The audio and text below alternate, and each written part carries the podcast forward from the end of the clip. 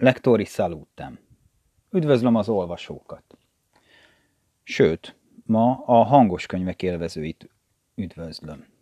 Egy novellát fogok ma elolvasni, mert megirigyeltem azokat az embereket, akik viszonylag képzetlenül és tulajdonképpen közepesen rosszul olvasnak be novellákat podcastekbe. Úgyhogy én is megkértem Moeskó Pétert, hogy a debütáló novellás kötetének címadó novelláját felolvashassam. Nem húzom az időt, ezúttal köszön, ezúton is köszönöm neki, és kezdek. Moeskó Péter, megyünk haza. Az orvos kényelmes tempóban tölti ki a papírokat. Annyi papír van előtte, mintha egy disszertáción dolgozna.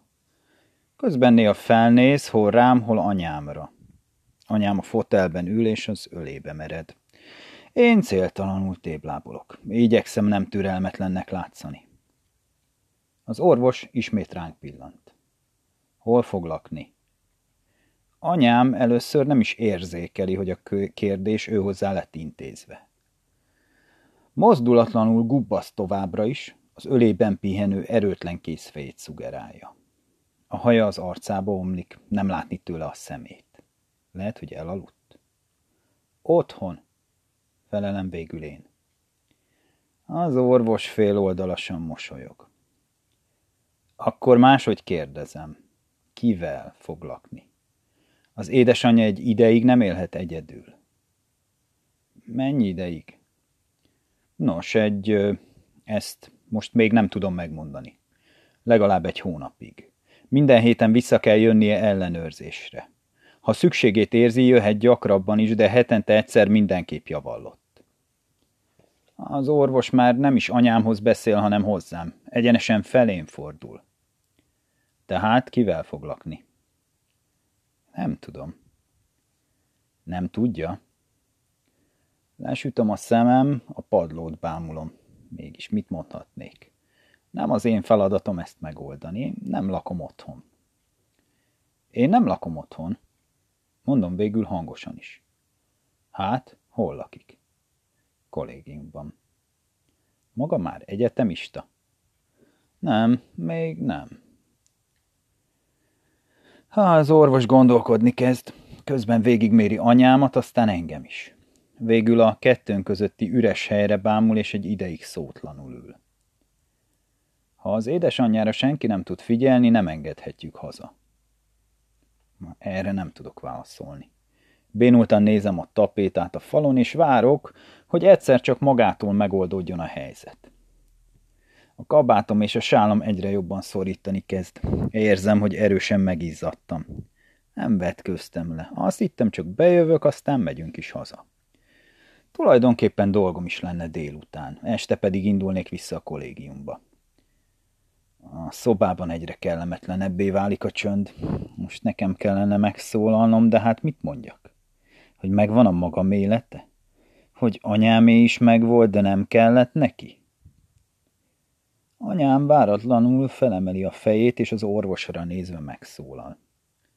Mehetünk. Az orvos elnézően mosolyog rá, de anyám kifejezés, kifejezéstelen arcától hamar megfagy a mosolya. Bárgyú egy alak ez az orvos. Alig várom, hogy megszabaduljunk tőle. Válaszolni próbál, de anyám még előtte közbevág. Nem szeretnék itt maradni. És már áll is fel a fotelból, az orvoshoz lép, és kezet nyújt neki, hogy megköszönje a segítséget. Az idős férfi tehetetlen. Elindulunk a kórház kijárata felé, az orvos utánunk kullog, mint egy kóbor kutya. Jó, tehát akkor minden héten, ugyebár, hetente. Az ajtó némán záródik be mögöttünk, majd újra kinyílik az orvos cigarettára gyújt, és még egyszer utánunk jön, de végül nem mond semmit. Anyám a vezető felüli oldalra ül, és várja, hogy beszálljak az anyósülésre. Kezet fogok az orvossal, akinek az arca egyre inkább egy tányér lekvárra hasonlít. Aztán beszállok. Végre csönd. Egy kis ideig mozdulatlanul ülünk a kocsiban, és élvezzük, ahogy kizártuk a külvilágot. halljuk egymás szuszogását.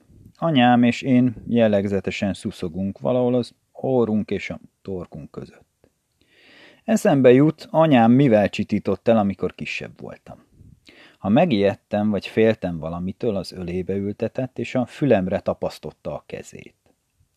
Annyira erősen, hogy néha egészen fájdalmas volt, mégis megnyugodtam tőle, és a fájdalom hamar jól eső bizsergésé alakult. Emlékszel?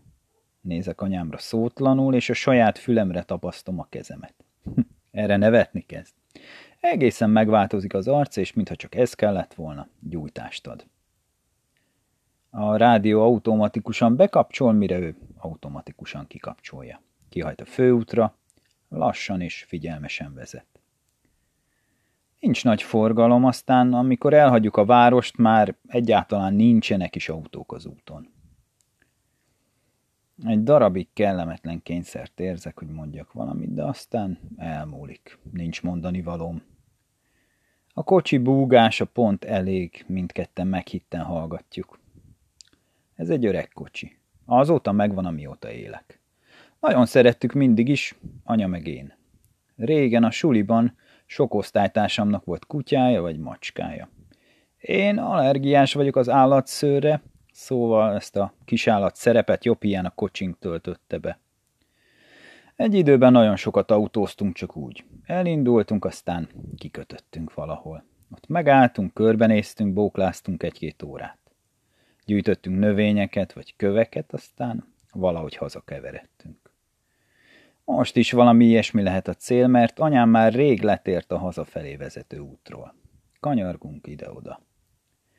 Tegnap szitált némi hó, és a mellettünk elterülő szántóföldön még mindig nem olvadt el.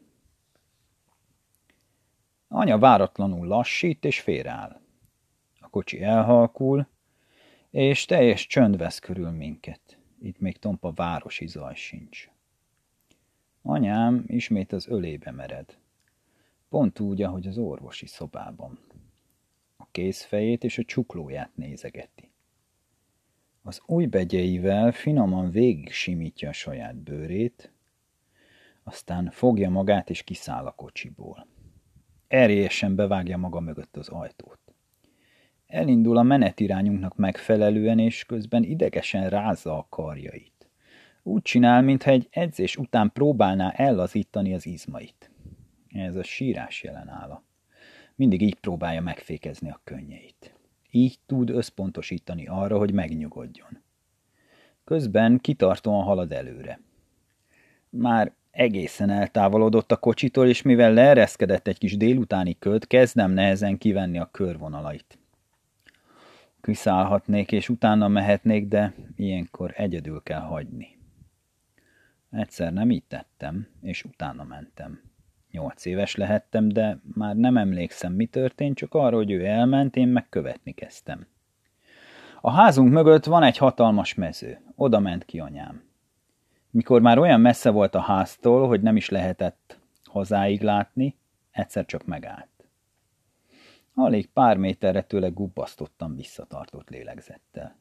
Füleltem, hogy anyám vajon síre? Csak néhány tücsköt hallottam és ekkor anya olyan hatalmasat ordított a levegőbe, hogy én menten sírni kezdtem. Nagyon megijedtem. Ő mintha meg sem lepődött volna, hogy ott talál, csak a rám ordított, hogy menjek haza. Így is tettem. Bugdácsolva futottam vissza a házunkhoz, remegett a melkasom a félelemtől. Anyám nem ilyen volt, nem ordítozott. Aznap csak késő este jött haza. Addigra én belázasodtam, és csapzottan feküdtem az ágyamban. Próbált megnyugtatni, akkor is a fülemre szorította a kezét, de én egyre csak néztem őt.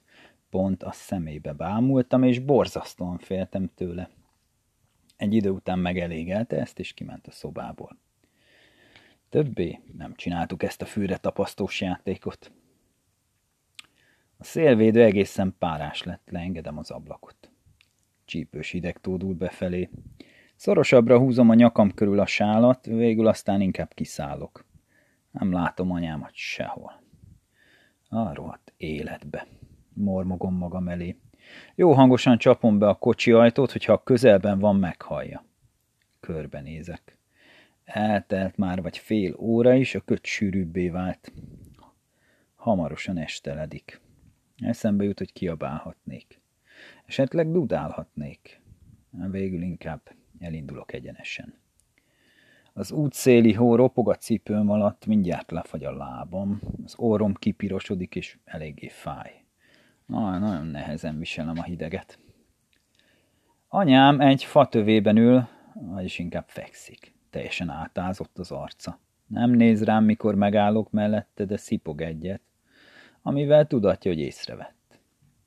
Itt kint a fagyos levegőben még rosszabbul néz ki. Idehozom, akkor menj vissza, mindjárt jövök. Tétován állok mellette. Nagyon fázom, és pisilnem is kell. Jó lenne, ha most kisebb lennék, mert akkor elkezdhetném nyúzni anyát, hogy jöjjön már, mert én haza akarok menni. De ilyen idős korban már nem lehet ilyet csinálni. Visszabotorkálok a kocsihoz. Találok egy kis követ, azt rugdosom egészen odáig.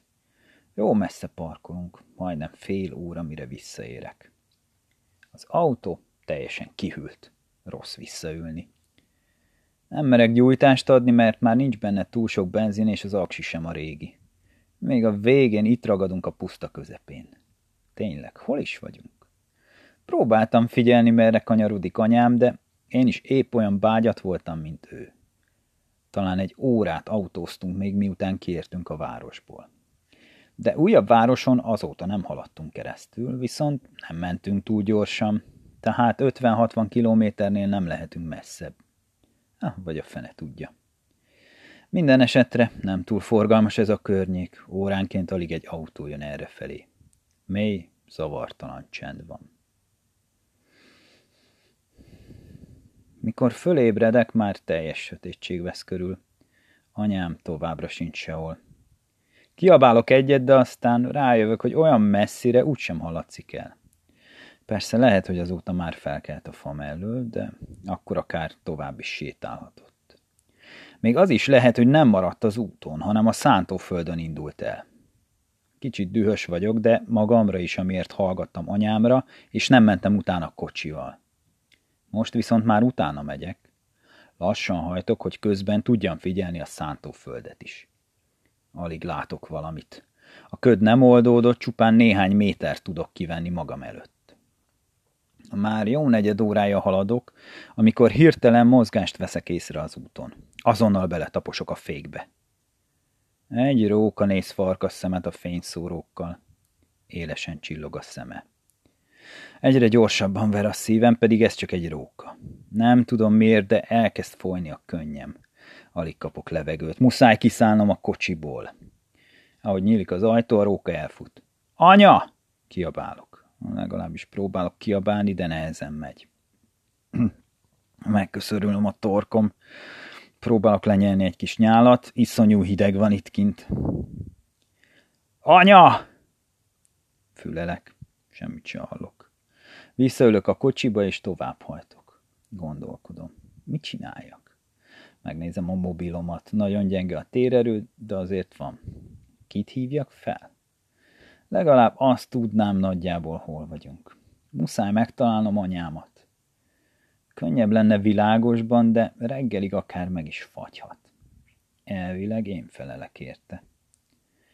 Jobb ötlet hiány néhányszor megnyomom a dudát. Hangosan visít, de nem sokra megyek vele. Körülbelül fél óra múlva szúrom ki anyát a szántóföldön, még pont látótávolságon belül. Az útnak háttal fordulva ül a földön. Nem látom, mit csinál, csak azt, hogy ül. Rendben, megtaláltam őt. Leállítom az autót, nehogy tényleg kifogjon a benzin. Anyám hallhatja, hogy itt vagyok. Átmászom az anyósülésre, az ablakon keresztül figyelem őt, és várom, hogy fölkeljem.